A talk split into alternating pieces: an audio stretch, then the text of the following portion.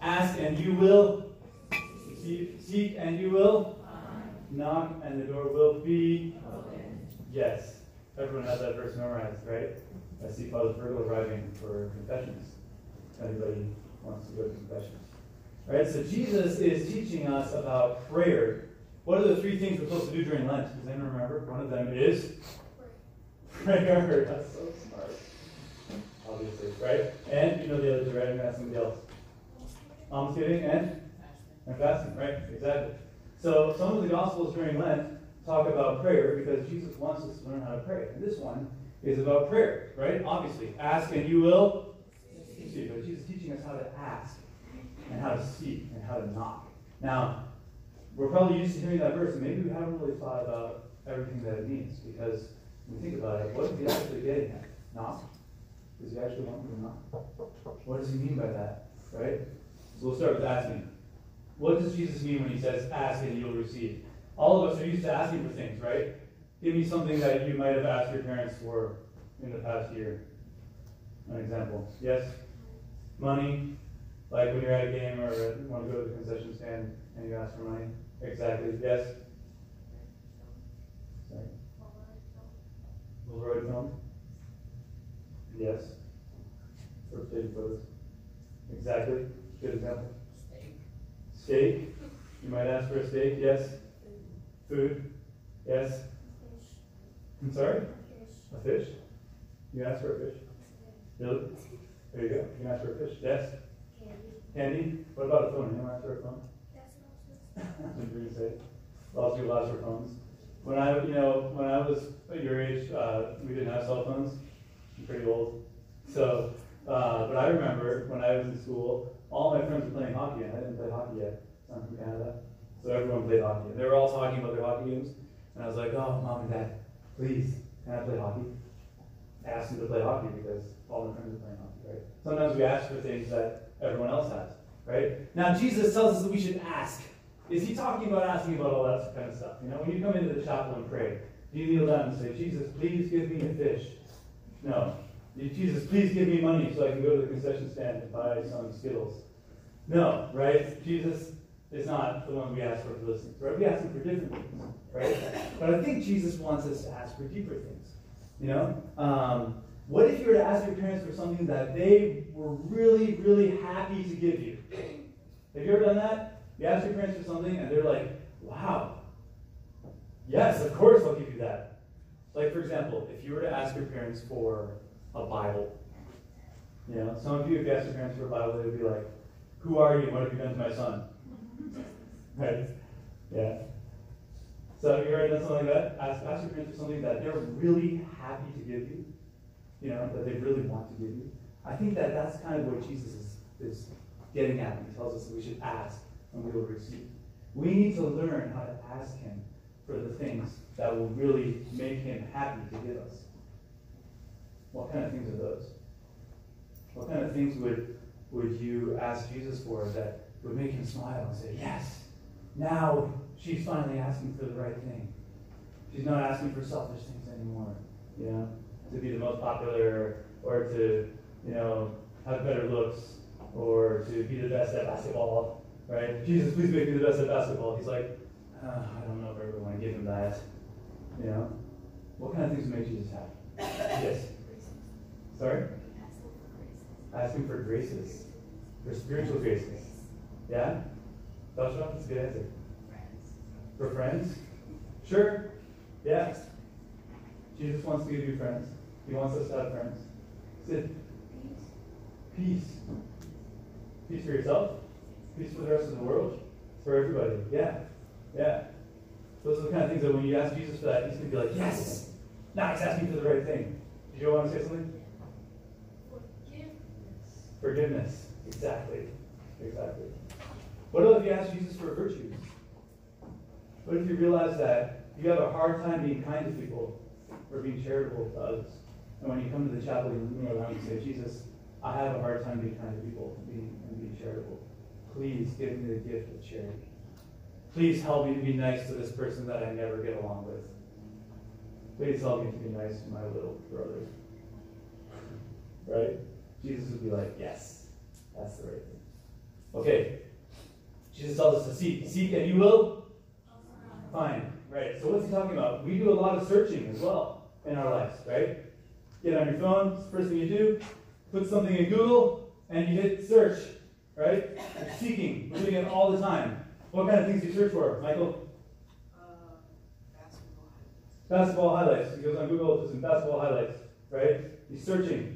What else do you search for? Good things.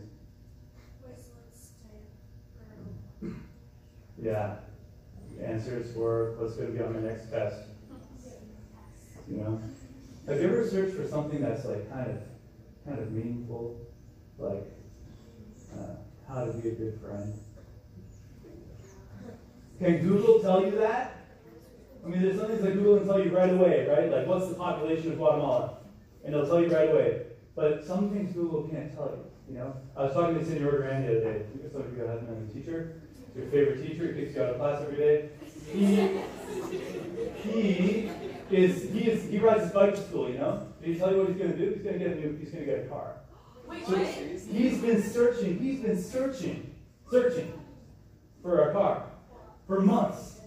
A car is not something you can just punch into Google and say, use car, and pick the first one you see that you look that looks nice and buy it, right? To get the right kind of car, and make sure it's good quality and everything, you've got to search and search and search. It's a search that takes a long time, right? So some things, because they're more valuable or more important, take a longer time to search for, right? Those are the deeper things. If you were searching for a real friend, you could not search on Google. You could search how to find a real friend and find some cheesy article, some blog, somebody's opinion on how to find a real friend, right? But finding a real friend is something that takes a long time and a lot of effort to search for, right? How do you find that? You have to keep trying. You have to try one thing, try another thing, spend time with people, put it to the test. It takes years. It can take your whole life to find a real good friend, right? What does Jesus want us to search for? What does he want us to be seeking? He wants us to be seeking friendship with him, right? And he wants it to be a search that's not just going to be like an instant thing that you punch in and it comes up right away. It's not going to be that way. If we want to find real friendship with Jesus, it's got to be day after day. It has to be every day when we come into the chapel asking him, Jesus, I want to be a friend.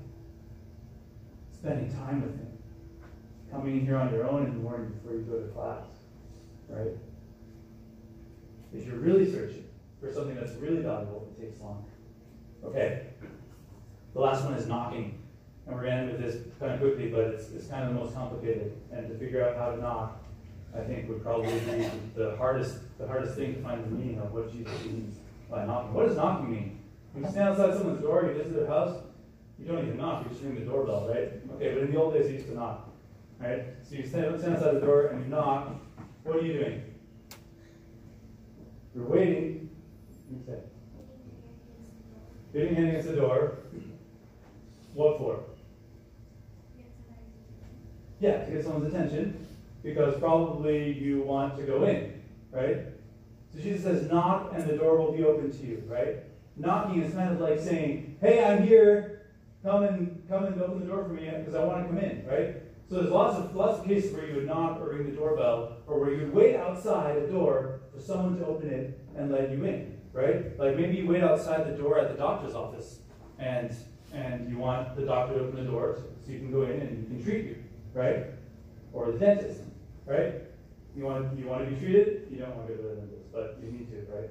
So so you wait outside the door and he'll let you in and he can, treat you, he can heal you, he can fix you up, right? Or maybe you wait outside the door when you're invited to a birthday party.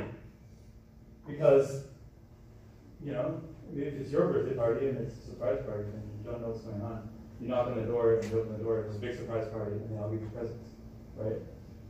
I think that what Jesus is getting at is that when we come to pray, there's a place that we need to get inside where something great is going to happen. It's kind of like being at the doctor. When we come to pray, we kneel down in the chapel and speak to God. It's like we're knocking on the door and saying, Doctor, let me in. I want you to heal me. I want you to heal my soul. I want you to heal what's wrong with me. It's also like being at a birthday party. You're knocking at the door and saying, Friend, I want to come in to celebrate with you. I want to come in to receive all the gifts you have to give me. That's what we're doing. We're not going to do. It's also another image I thought of for knocking was kind of it's kind of like like Narnia.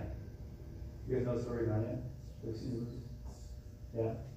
So there's like this this magic wardrobe that you walk inside and then you're suddenly in another world, right? I think that when we come to the chapel or when we come to pray, it's like we have the possibility of going through this door, that on the other side there's something much greater. On the other side there's another world. When we knock on the door in prayer, we're asking God to let us in, to show us the world the way He sees it, to show us the real world that otherwise we can't see. And it's something spiritual, right? It's not like we're always going to have a vision or we're actually going to go somewhere when we pray, right? But we're asking God to let us in. God, let me in. Let me in so I can find what I've been searching for. Let me in so that I can receive all that you want to me.